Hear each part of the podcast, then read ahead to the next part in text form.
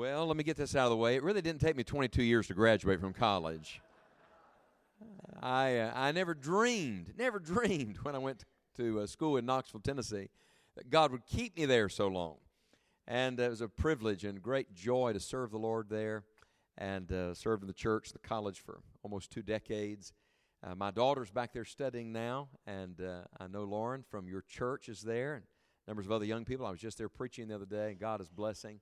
Uh, but about five years ago, God uprooted us. Uh, not in a bad way. He just started working in my heart about leaving there by faith and trying to help as many churches and pastors as possible. And so we stepped out into evangelistic work, and it has been the adventure of a lifetime. Uh, God has been so gracious to us, and one of the great joys of my life, week after week, is to be in places like this just to preach the Bible and to try to be a help and be an encouragement. And I want you to know you've been a great encouragement to me already. We've had a great time in the Word of God. I hail from the great state of West Virginia. How many of you have ever been to West Virginia? Oh, that's good. Uh, how many of you are from West Virginia? Anybody? Hallelujah. I knew you had a good spirit about you. It's wonderful. How many of you knew West Virginia was a state? Would you raise your hand, please? That's good. Wonderful.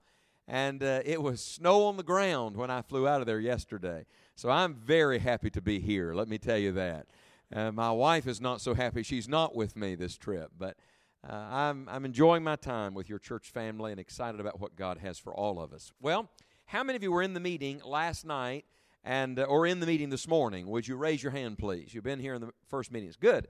Well then on the count of three i want you to tell everybody else what part of the bible we're in. Ready? One two three very good so let's open our bibles together to psalm 51 it is an amazing portion of scripture and uh, i know many days ago when i started praying for your church and toward this meeting that god led me to psalm 51 and I know this is where God wants us to be. And God helping me, I'm going to be back in it this evening, back in it tomorrow evening. And so I want to ask you to do something. I want to ask you to be here. That's a good place to start. Amen.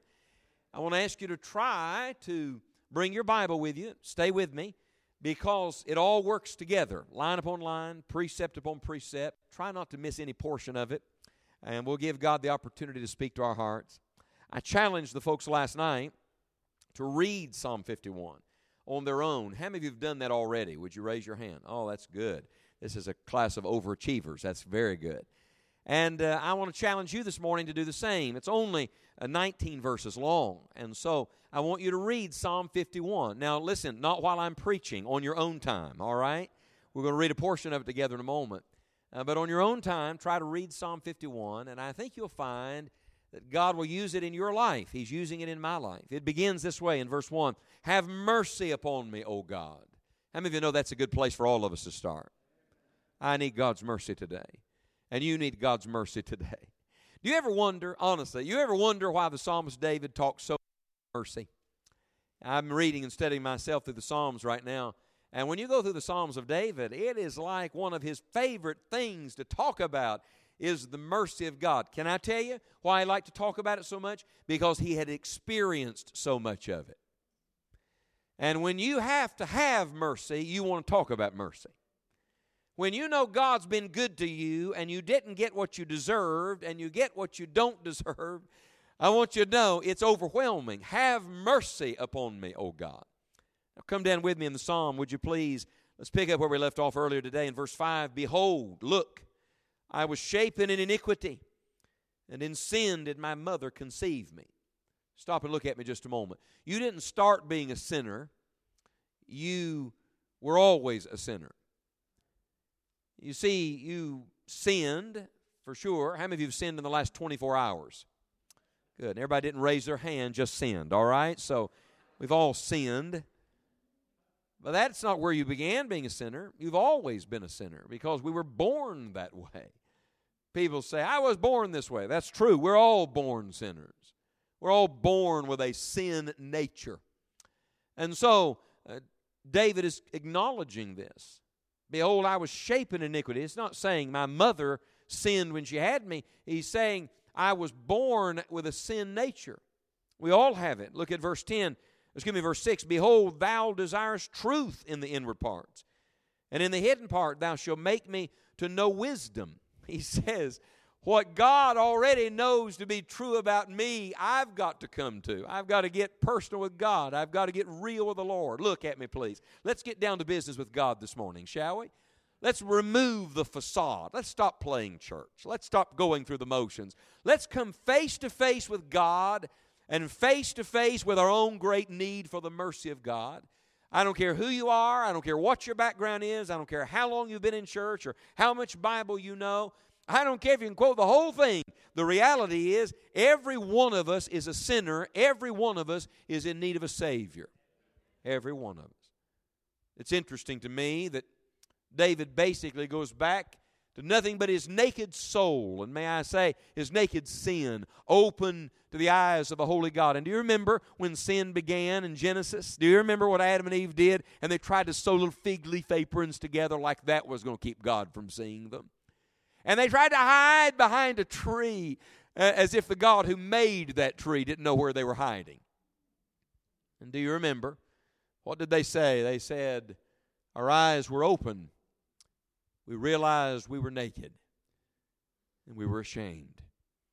It's interesting, but sin is always connected to shame, and it is always, always, always connected to being naked before the eyes of the God who knows everything there is to know about us. And so we come to verse 7, where he prays and says, Purge me with hyssop, and I shall be clean. Wash me, and I shall be whiter than snow. Make me to hear joy and gladness, that the bones which thou hast broken may rejoice.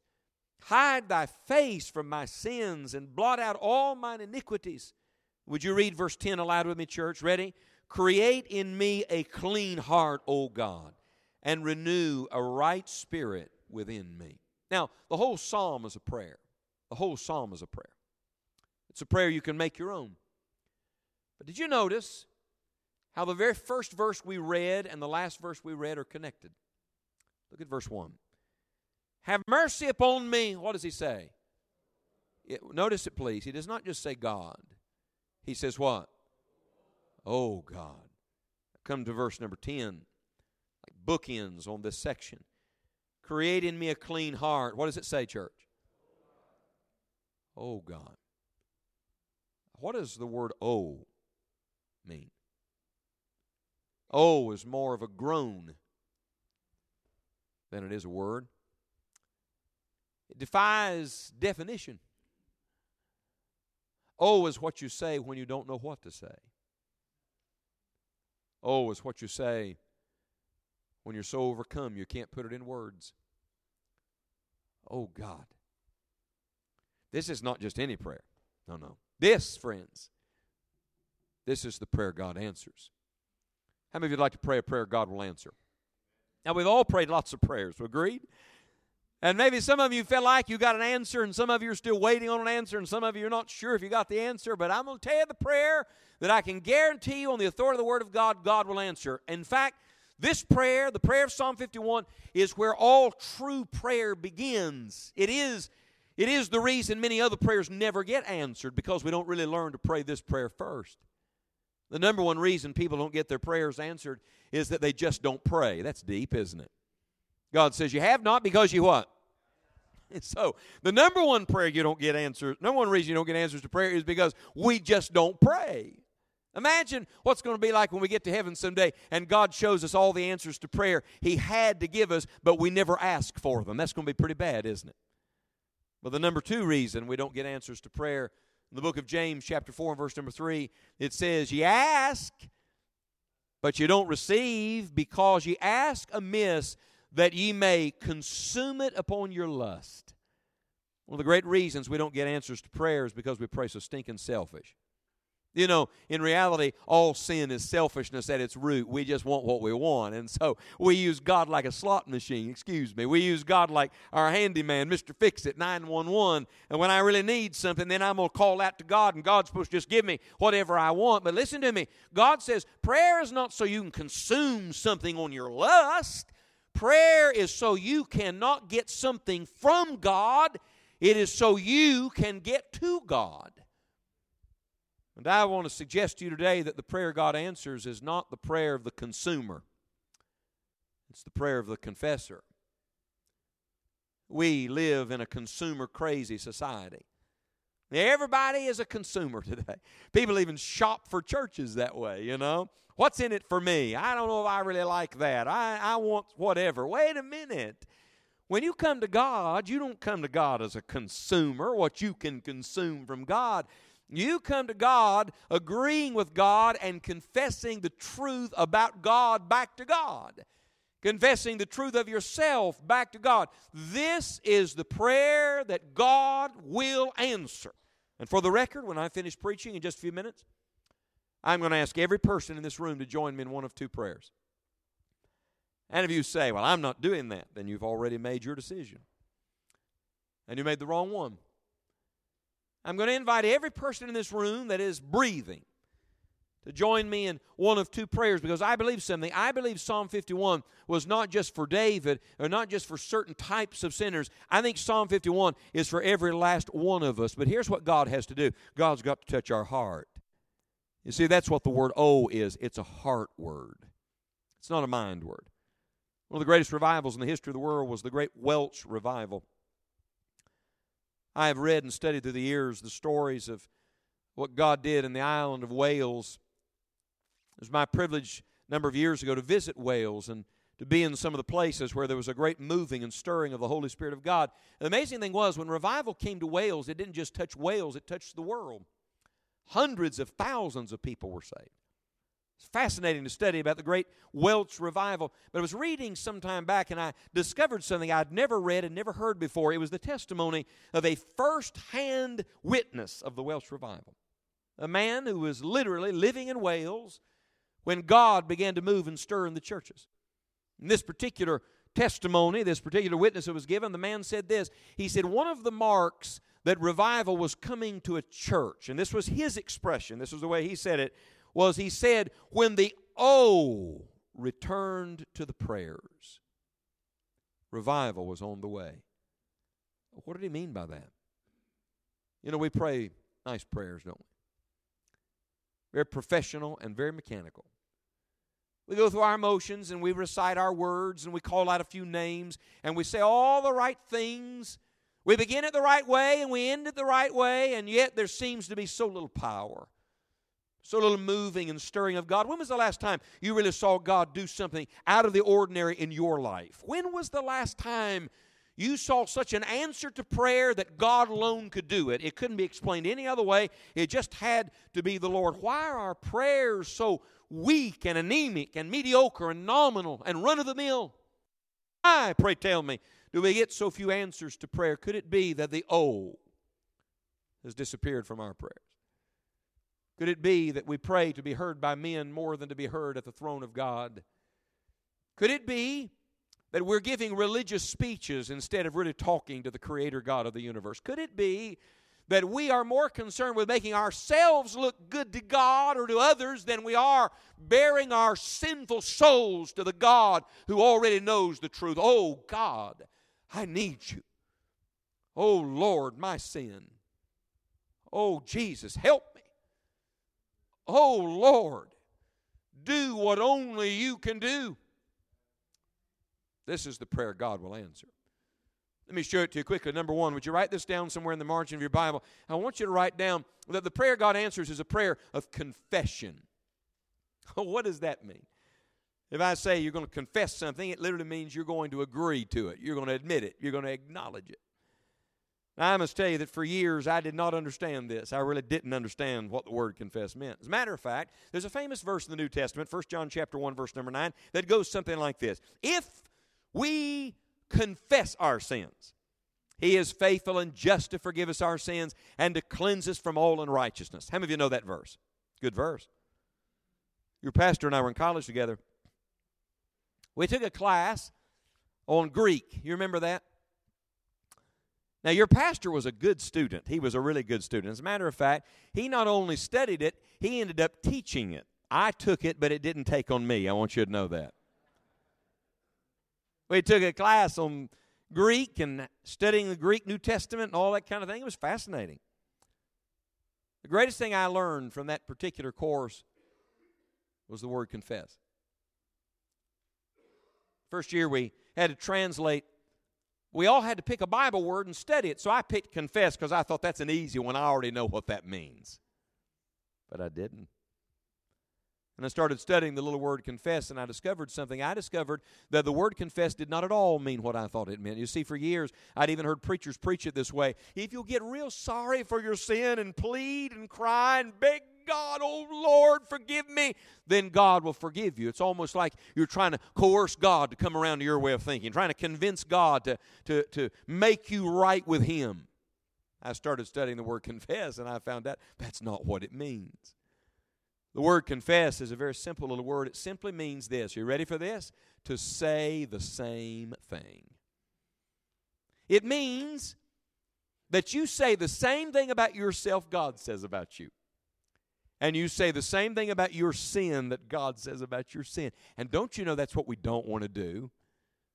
David probably didn't want to use the word adultery. He just wanted to say, well, you know, I had this little fling, I had this affair, I had this whatever. Oh, wait a minute that he probably didn't want to use the word murder. I murdered that man. That's God's word for it. I killed him. No, he said, you know, I kind of arranged for some things so that the guy didn't make it through the battle. No, there's no excusing our sin. Let me tell you, when God breaks through and prayer gets answered and our heart gets thoroughly right with God, it is when we stop calling it what we want to call it and what everybody else wants to call it, and we start calling our sin exactly what God calls it. And that's what David had to do. And so, look at the verse, please. That's why in verse 6 it says, Behold, thou desirest truth. Would you mark the word truth? Listen to me. Our God is the God of truth, and it's dangerous to lie to him. And David says, I know what you want, Lord. You want me to tell the truth. In fact, God wants the truth, the whole truth, and what, church? That's right. Nothing more and nothing less. God wants you to look at Him and say, God, you are right and I am wrong. Thou desirest truth. Look at the verse in the where. Look at verse number six. In the where? In the inward part. And then he, he reiterates it. And in the what? In the hidden part. Look, we're pretty good at ordering our outer world where everybody says, that's a good Christian man. That's a good Christian family. That's a nice couple. That's a good church. But listen to me God's not looking at the outer part. Anybody can do that. God is looking beneath the surface at the inner man, at the hidden part.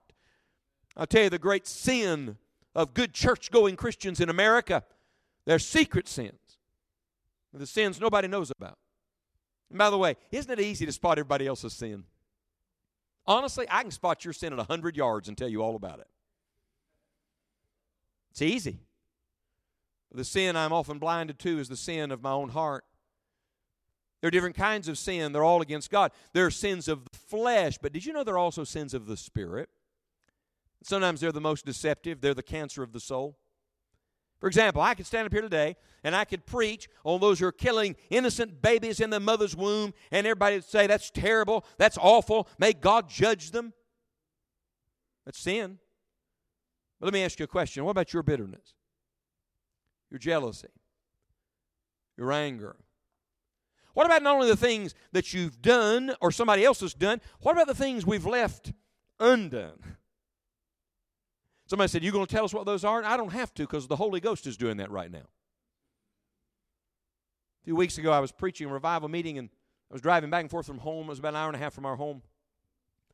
I got there on Wednesday night and it was the last night of the meeting, and I walked in as a large church, place was packed. There was one woman standing in the lobby of the church waiting on me. One woman. She's an elderly lady. She had a little brown bag in her hand. And she said, Preacher, I made you some banana nut bread today. I thought this is going to be a good meeting tonight. There's no doubt about it. Then she started crying. She said, You don't know me and you don't know this about me. She said, But last night in the middle of the meeting, she said, God convicted me of something.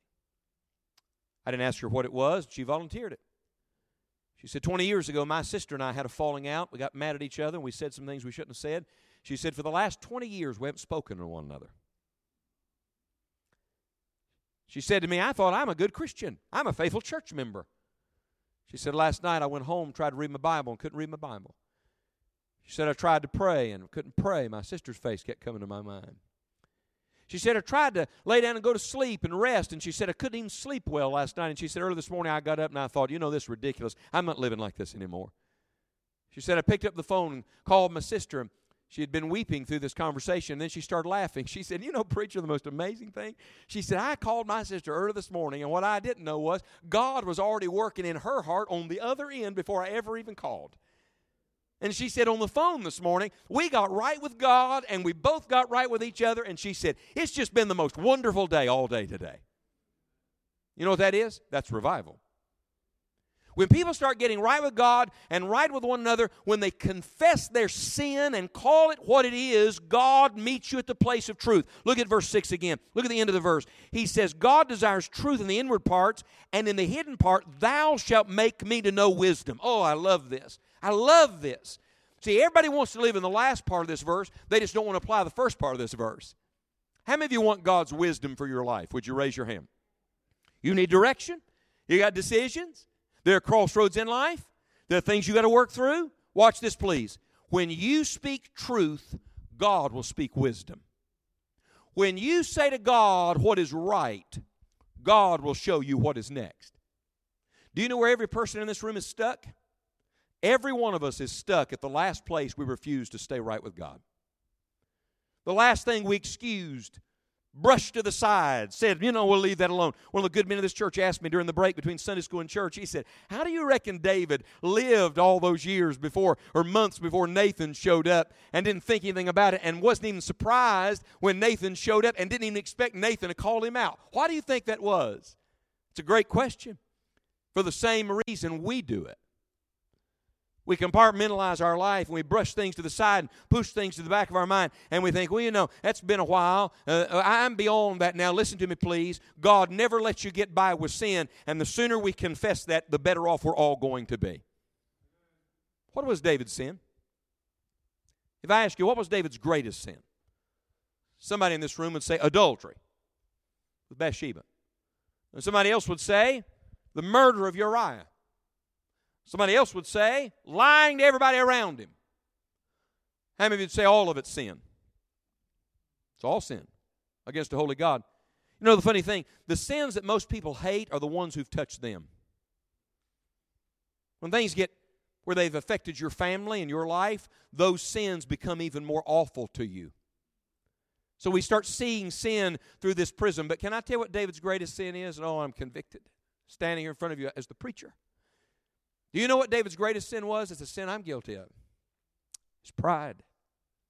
See, because the root of all sin is pride. It was, it was proud presumption that said, I can take that woman and it'll have no consequences. I can kill that man and God won't mind. I can lie to everybody and keep living in the truth. That, my friends, is the essence, the epitome of pride itself. And I want to say to you, God begins to do His great work when we come to the end of us. And when we say, Lord, you're right, and we acknowledge our need and we humble ourselves before a holy God. Number one, the prayer God answers is a prayer of confession. Number two, would you write this down? The prayer that God answers is a prayer for cleansing. Sin is described many ways in Psalm 51, many different ways. But it is described one way repeatedly. Did you notice as we read through the first 10 verses how often there is a reference to sin as being dirty? Be honest. Have you ever done something you just knew wasn't right, and after you did it, you felt dirty about it? Yes, you ever felt dirty? Your conscience was defiled. Something, something got soiled in you. Well, look, notice please, all sin makes you filthy before a holy God. Uh, follow me just a second. Go back to verse number one. What's at the end of verse number one? In the multitude of thy tender mercies, blot out my transgressions. How about verse two? Wash me. Verse two, cleanse me. Uh, come to verse seven, purge me. Uh, verse 7 again I shall be clean. Wash me. I shall be whiter than snow. Look at verse 9. Blot out all mine iniquities. Verse 10 Created me a clean heart. Let me tell you what sin is sin is filthiness before a God that is always clean and pure. Do you know what the angels at this moment are singing in heaven? I know what they're singing, it's in the Bible.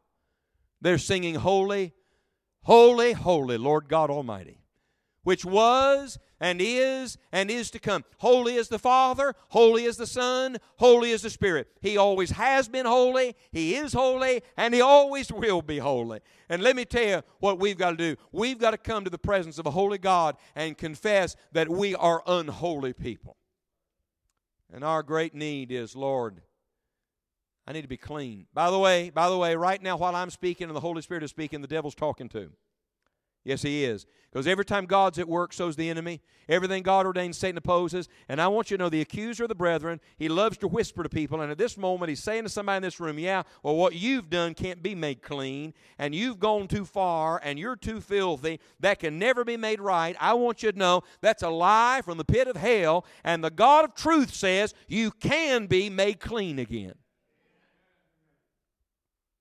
First, we must begin by saying, Lord, I'm dirty. I'm dirty. Is your thought life dirty? How about your motives? See, God judges everything. By the way, let me just pause, parenthesis, all right? I'm not preaching, I'm testifying. Did you know when you preach a passage like this, God works you over? Whew. Look, I'm preaching to me, I'm just letting you listen. I mean, when you walk through a passage like this, I can't talk to you about your sin. I got to deal with my sin. And this week, as I've meditated and prayed and studied and looked at this portion of Scripture, it's like the Holy Spirit just keeps showing me stuff and showing me stuff and showing me stuff. Showing me me and showing me my need and showing me my sin. Dear Lord, I know my heart in so many ways unworthy, undone, unclean. Oh God, I need you. Have mercy upon me, O Lord. Let me ask you a question. When was the last time you confessed not just your badness to God, but your goodness to God? So, what do you mean, preacher? Well, do you know in Scripture that it is not just your badness that is filthy, but your goodness is filthy too? Some of us who have tried to live moral, clean, upright lives, we can get pretty proud of how good we've been. And we start thinking of ourselves as somehow above Maybe that's why we haven't had revival. Maybe, maybe we're so full of us we can't be full of God. Did you know Proverbs says that even the plowing of the wicked is sin? Plowing, I grew up in a farming country. My grandpa was a farmer. Plowing's good. Plowing's how you get the food. Plowing is hard work. Plowing takes character. But listen to the verse. The Bible says in Proverbs 21, verse 4, the plowing of the wicked is sin. Watch this, please. Even the good you do when your heart is not where it ought to be with God is sin before God. Hold on to your seats going through the work of helping around the church when your heart isn't where it ought to be with God. You know what that is? That's sin. Because the Bible says, Him that knoweth to do good and doeth it not, to him it is sin. So I want to ask you a personal question this morning. Don't answer out loud. It's between you and God, not you and me. But are you thoroughly right with God at this moment? Is there anything between you and the Lord? Is there anything that's there that shouldn't be there or anything that's missing that should be there? Then you need to confess that to God and say, Dear Lord, make me clean. What does Isaiah say? Isaiah said that all of our righteousnesses, plural, our goodness, are like filthy rags to God, literally like leprous rags. Excuse me, but the oozing sores of the leper were wrapped in these bandages until so much pus had been saturated in them, they would take those rags off and throw them away. Nobody wanted those rags, and God says, When I look at the best you have to offer apart from Jesus, that's all I see. Dear Lord, we are unclean people. How many of you are glad God doesn't leave us there? Whew, hallelujah. Watch this, please. I may be unclean, but He can make me clean. And so we come to verse number seven. Look at it. Purge me with hyssop, and I shall be clean. I shall be. Look, if David can be clean, you can be clean, friend. Did you know there are three different pictures of how God cleans in this verse? Look at the verse. In the wording that David uses, there's three different object lessons. I love the way the Lord shows us these things. First of all, he says, Purge me with hyssop. That's the cleansing of the leper. When a leper got clean, when he was healed of his leprosy, he would go to the priest and the priest would pronounce him clean, the leprosy's all gone out of your body, guess what they would do? They would sprinkle him with hyssop. They would take some hyssop and they would sprinkle that old leper. And look, it, it was symbolic of the cleansing that God had given him. Look at the verse again. He says, Purge me with hyssop and I shall be clean. What's he saying? He's saying, Lord, I've got the leprosy of sin in me, but I believe you're able to make me clean again. By the way, you know what our hyssop is? It's not hyssop, it's the blood of Jesus. The blood of Jesus Christ, God's Son, cleanseth us, goes on cleansing us again and again from all sin. Praise God, you can be clean again. There's a second picture. Look at the verse. Purge me with hyssop, and I shall be clean. Wash me, and I shall be white. No, this is the cleansing of what was called a fuller, F U L L E R. A person who was a fuller was someone who dyed garments. He would, he would take a garment, and he could take a garment that was even a dark colored garment, dark threads, but he could, he could dip it in a certain dye, bleach it out in such a way that it was turned white again. That's the word that's used here for wash me. He says, Lord, take this old filthy garment of mine. It's soiled with sin. It's nasty and gross, and nobody wants to be around this. But, dear Lord, if you'll make it clean, I believe it can be white again. That sounds a lot like Isaiah chapter 1, verse number 18. Come now, let us reason together. Though your sins be as scarlet, they shall be what? White as snow. And though they be red like crimson, they shall be as wool. Only God can do that in your life. By the way, look at the verse. I was meditating on this on my way to the airport yesterday. Whiter than snow. He does not say white as snow. Look at it. He says what? How many of you have lived in snow belt areas. Would you raise your hand, please? Yeah. God bless all of you. Aren't you glad to be here today? All you snowbirds, God bless you. I told my wife the other day, I, I think I'm going to be a snowbird, you know. We live 3,200 feet above sea level in our town. There's a ski resort just outside our city. We get a lot of snow. And you know, when the snow first falls, isn't it beautiful? It really is beautiful. I mean, I love sit by a fireplace and look out the window and see a blanket of white snow. It's gorgeous. But give it two days. And suddenly, those piles of snow, they're not white anymore. They're gray and they're brown Watch, please. The funny thing about snow is it may come down white, but it never stays white. But look at the verse, please. When God makes you clean, praise God for this. He doesn't just make you white as snow, He makes you whiter than snow. How's that true? Look, please. When God makes you clean, He keeps you clean. This is not some temporary thing Oh, no, the Lord begins changing you. Only the Lord can do that. Let's do something. Hold your place. Everybody, hold your place. Don't lose your place. We're coming right back. Turn back in your Bible to Job chapter 9 just a second. I got to show you this. It's the oldest book in the Bible. Job cried out from the very beginning. He was so desperate and so taken with his sin. Look at Job chapter 9, verse 30. He said, If I wash myself with snow water, sound familiar? And make my hands never so clean Yet shalt thou plunge me in the ditch, and mine own clothes shall abhor me. Sounds a lot like all of our righteousness as filthy rags, doesn't it? He said, Even the snow water is not good enough for me. And then read on, look at verse 32. For he is not a man as I am, that I should answer him, and we should come together in judgment. Neither is there any daysman betwixt us that might lay his hand upon us both. Job said, I feel so dirty, and I want to be clean, and I can't get clean. I tell you, I just wish God was a man so I could talk to him. I just wish God would come to where I am and make a way for me to come to God. I'm glad to report to you this morning that the cry of Job was answered in Jesus Christ. God became a man without ever ceasing to be God. And when we could never get to Him, praise His name, He came to us. And on the cross, Jesus took a holy God in one hand, an unholy humanity in the other, and made a way for both to come together. And you can be clean again. Go back to Psalm 51. There's a third picture of being clean there's not only the cleansing of the leper and the cleansing of the fuller, but then there's the cleansing of the ledger. Some of you are finance people, you'll understand exactly what I'm referring to here. There's a list of debts. After a while, the debts are so high, you think, Heaven help us, we can't pay this. That's what your sin was. There's a debt of sin. Look at verse number 9. He says, Hide thy face from my sins and, mark this phrase, blot out He said it in verse 1 blot out my transgressions. In verse 9, blot out all my iniquities. Did you know that the word blot out here was a word that was used for accounting? It was an accounting term, literally. Well, Lord, would you take those debts and just cancel all the debt? Would you just blot that out of your book? I, am rejoicing today. The blood of Jesus is God's whiteout.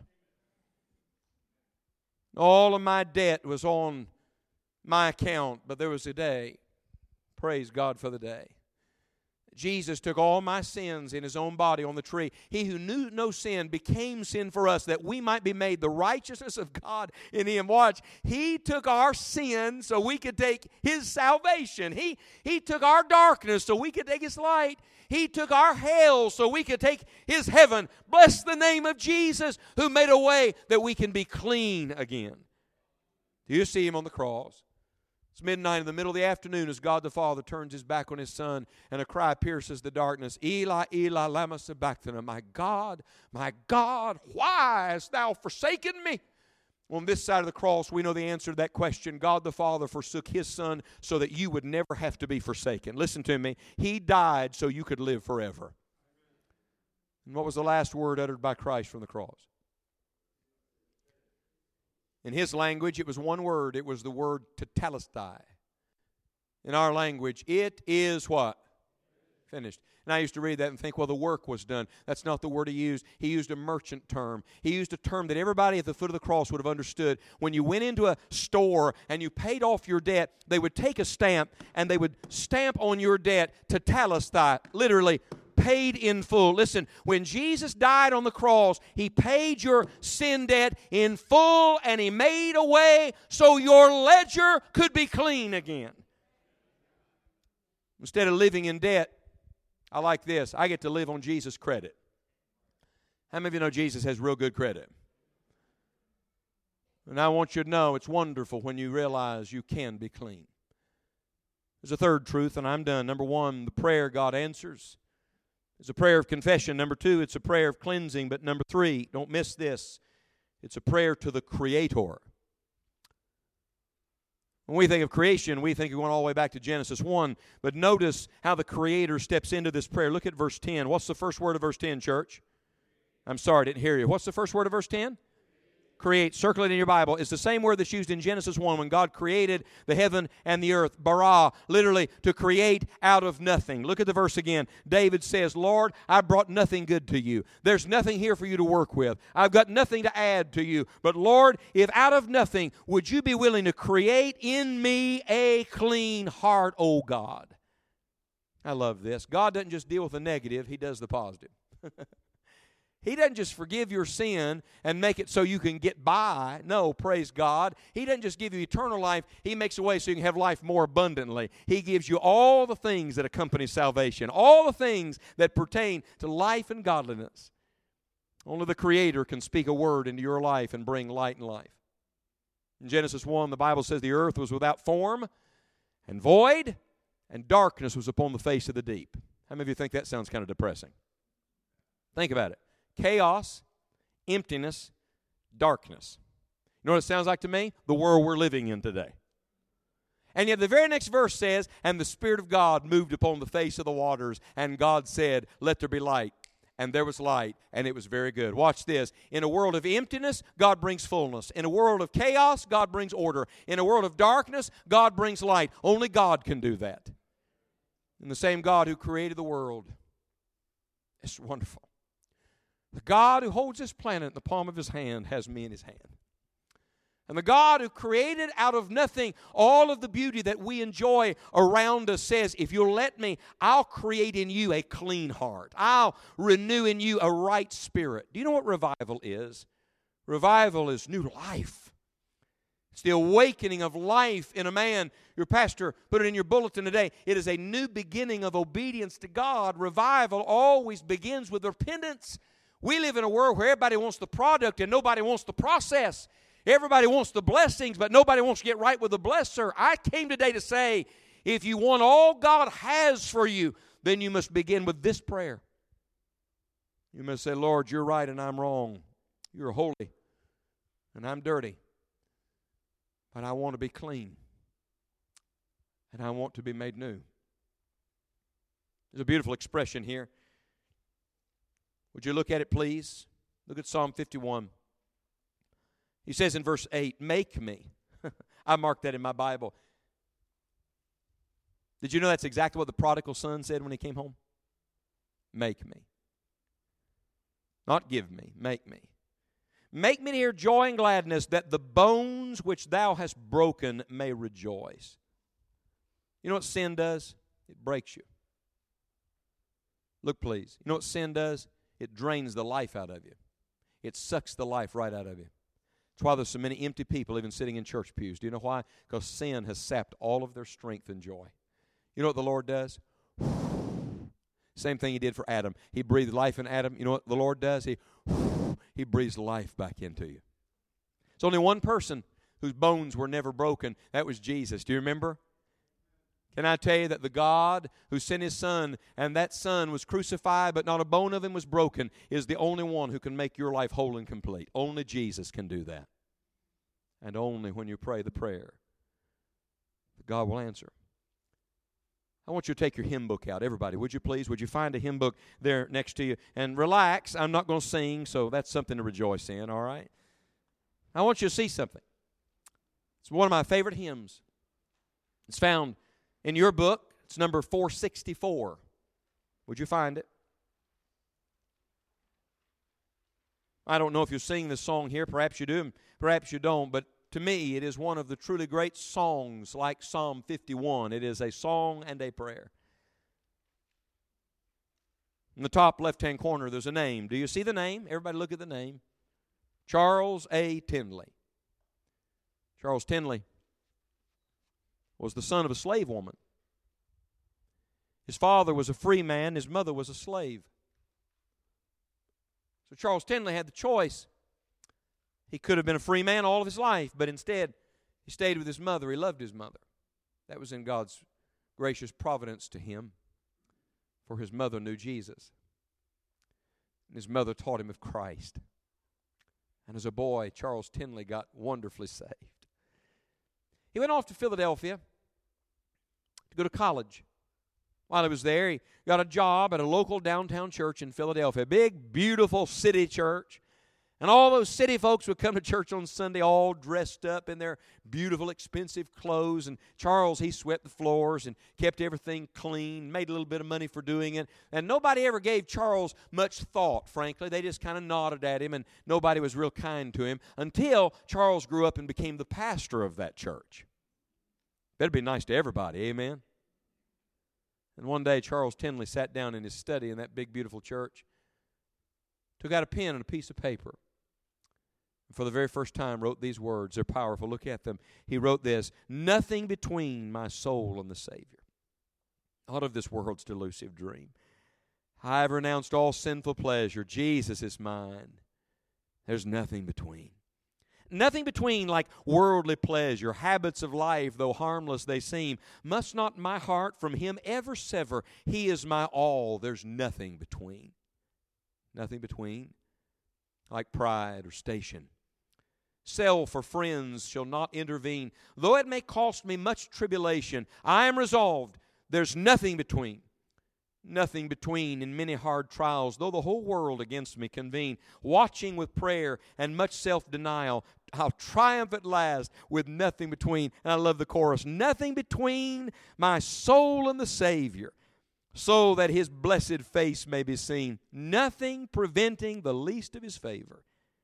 Keep the way clear, let nothing between. Would you look me in the face, please? Every person, every man, every woman, every young person. I came today to say, get the way clear and keep the way clear. Let nothing between you and your God. Father, teach us to pray. Show us, Lord, the way back to God. May this day everything between us and the Lord be removed.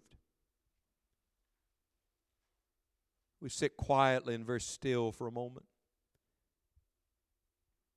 God said, Be still and know that I am God.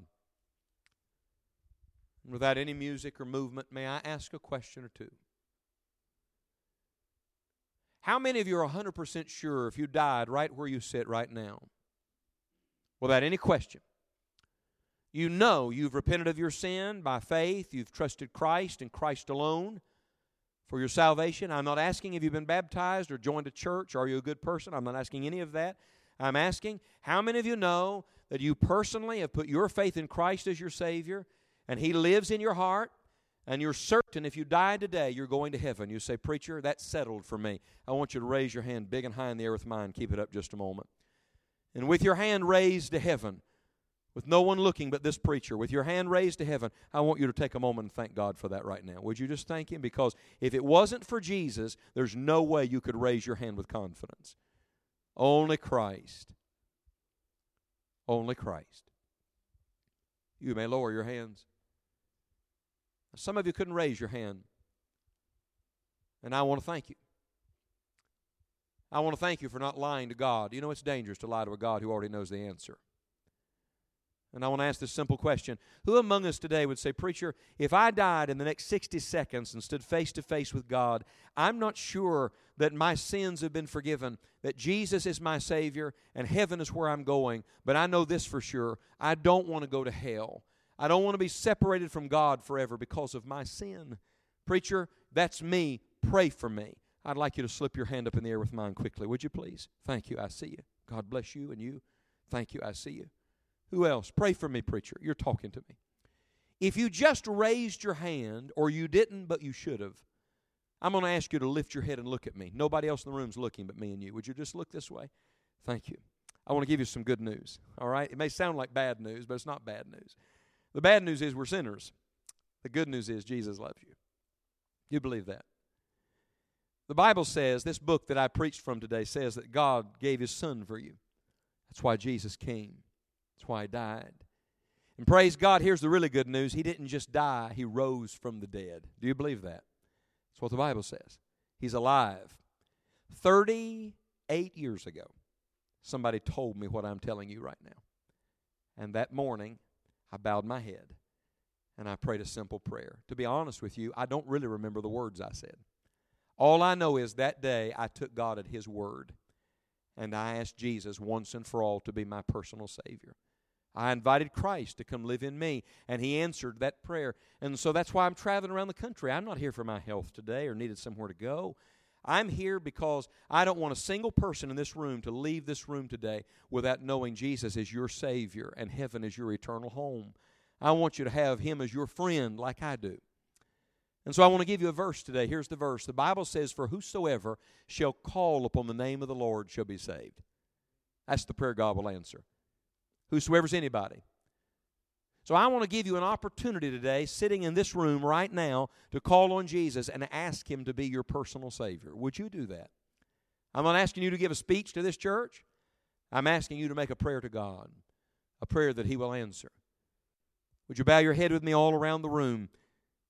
Every person in this room that today would like to settle the matter of your soul salvation, I'd like to lead you in a very simple prayer you can make your own. You're not talking to me. I'm not your priest. Jesus is our great high priest. We go to God through Christ alone. I'm not asking you to make some promise to God. I'm asking you today to receive by faith the gift of eternal life that Jesus offers to you. Would you be willing to pray a simple prayer from your heart to God right now? God's listening. If you need to be saved and settle it, would you pray this from your heart, please? Dear God, right now, quietly from your heart, dear God, I'm a sinner. Without Jesus, I cannot go to heaven. But I don't want to go to hell.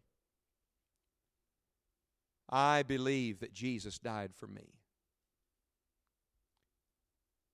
I do believe he rose from the dead forgive my sin. Come into my heart and make me clean. I trust you now to be my Savior once and for all. And I receive your free gift of eternal life. Thank you for dying for me. And thank you for saving me. Now help me to live for you from this day forward. Our heads are bowed, our eyes are closed, no one's looking but this preacher. We'll give you a verse. If you just prayed that prayer, would you listen to this verse? The Bible says, Whosoever believeth on him shall not be ashamed. If I gave you a million dollars this morning, you wouldn't be embarrassed, you'd be excited. But if you just took Jesus as your Savior, you just got something better than a million dollars. You can never spend it up. It's called eternal life. And I think if you just receive Jesus, you won't be ashamed to tell me. So I'm going to ask right now. You raised your hand a moment ago and said you needed the Lord. I want to ask how many people in this room would say, Preacher, I just prayed that prayer from my heart to God a moment ago with you, and I meant it. I'm not ashamed to tell you that right where I'm sitting this morning, I asked Jesus just now to be my Savior, and I meant that prayer to God. If you're not ashamed of that, I want you to raise your hand big and high in the air with mine. Keep it up just a moment. Big and high, would you please? God bless you. Every one of you that just raised your hand, I want you to look at me a second. Would you please? I want to commend you. Look at me. In every section, I see you. I'm happy for you. I want to congratulate you on the greatest decision you ever made in your life. Now, I'm going to do something this morning to encourage you and to help you. And I'm going to give you my word. I know you don't know me, but I don't embarrass people, and I'm not going to make a spectacle of you. I want the pastor and his wife to come stand right here, and the assistant pastor and his wife come stand right here with their Bible. I'm going to ask many believers in a minute to come and pray. But each of you that prayed today and asked Jesus to be your Savior, I want somebody to have a prayer with you right here on the front row, and I want them to give you something to take home about knowing Jesus as your Savior. So I'm going to ask right now, with nobody looking but me, every one of you that looked at me and said you trusted Jesus, I'm going to ask right now if you'll get up out of your seat and come take one of them by the hand and say, I'm trusting Jesus today as my Savior. God bless you. That's wonderful. Come and tell us. Sir, man, would you come tell us you came to Christ today? And our personal workers are here to help men and women with a Bible in their hand, the love of God in their hearts, ready to pray and help. Wonderful. Who else? You say, Today, I'm coming to receive Jesus as my Savior. God bless you, ladies. Wonderful. Come right over here. We'll have some ladies pray with you. Very good. We'll get each of them with a personal worker and let them have a seat here on the front row so we can talk and pray. Who else? You say, I'm coming today to Jesus, trusting Christ as my Savior. Wonderful. Wonderful.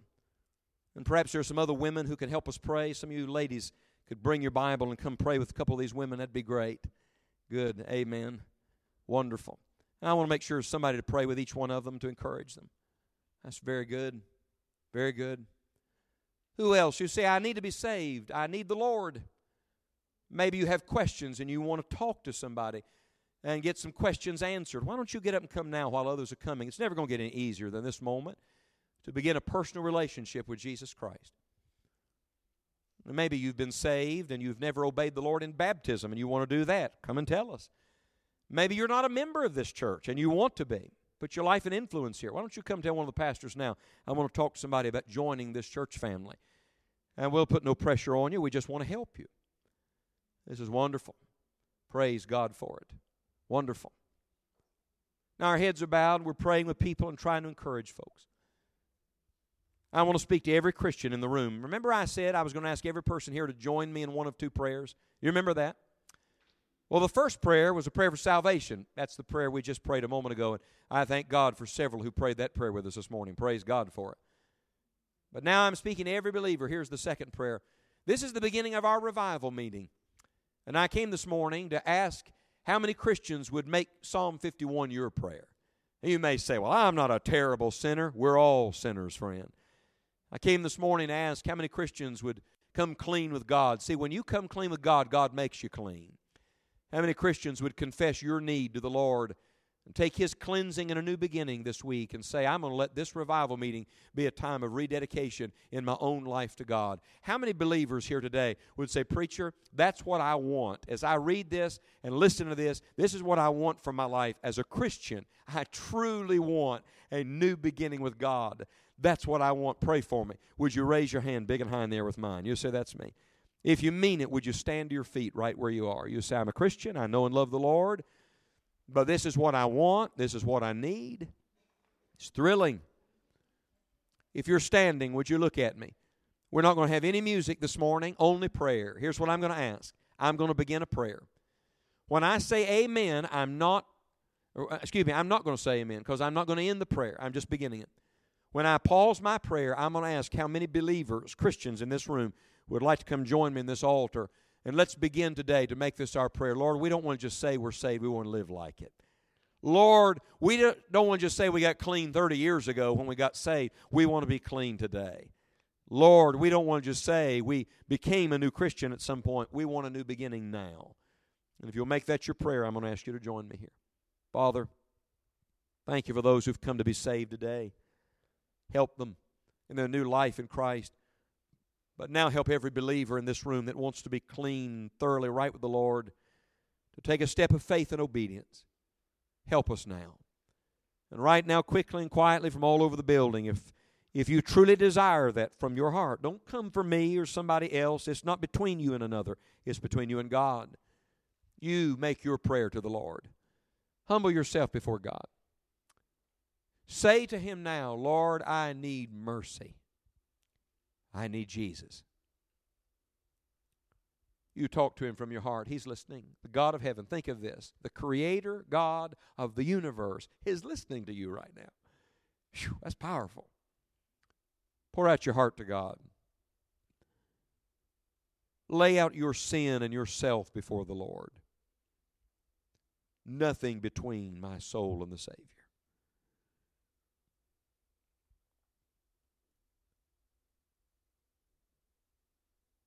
Would you be specific right now? Lay aside any general, generic prayer. Put away that plastic prayer we so often pray and from your heart, call your sin by name. Get personal with God. He already knows, but He wants you to say it.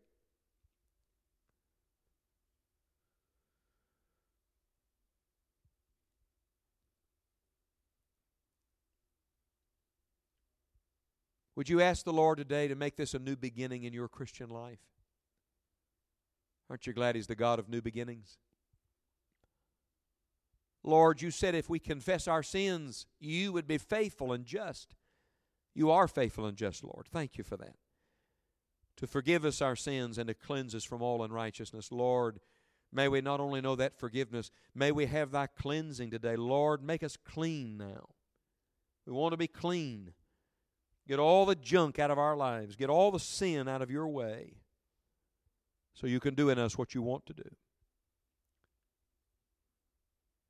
before we close the prayer, I asked you to quote it aloud with me earlier. I wonder, would you make it your prayer now? Would you pray these words to the Lord?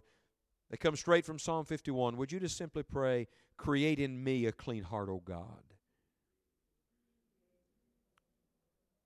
and renew a right spirit within me? And Lord, we believe you'll answer that prayer. And I pray today that men and women and young people will find their new beginning in Thee. And we give you glory for it. In Jesus' name, amen.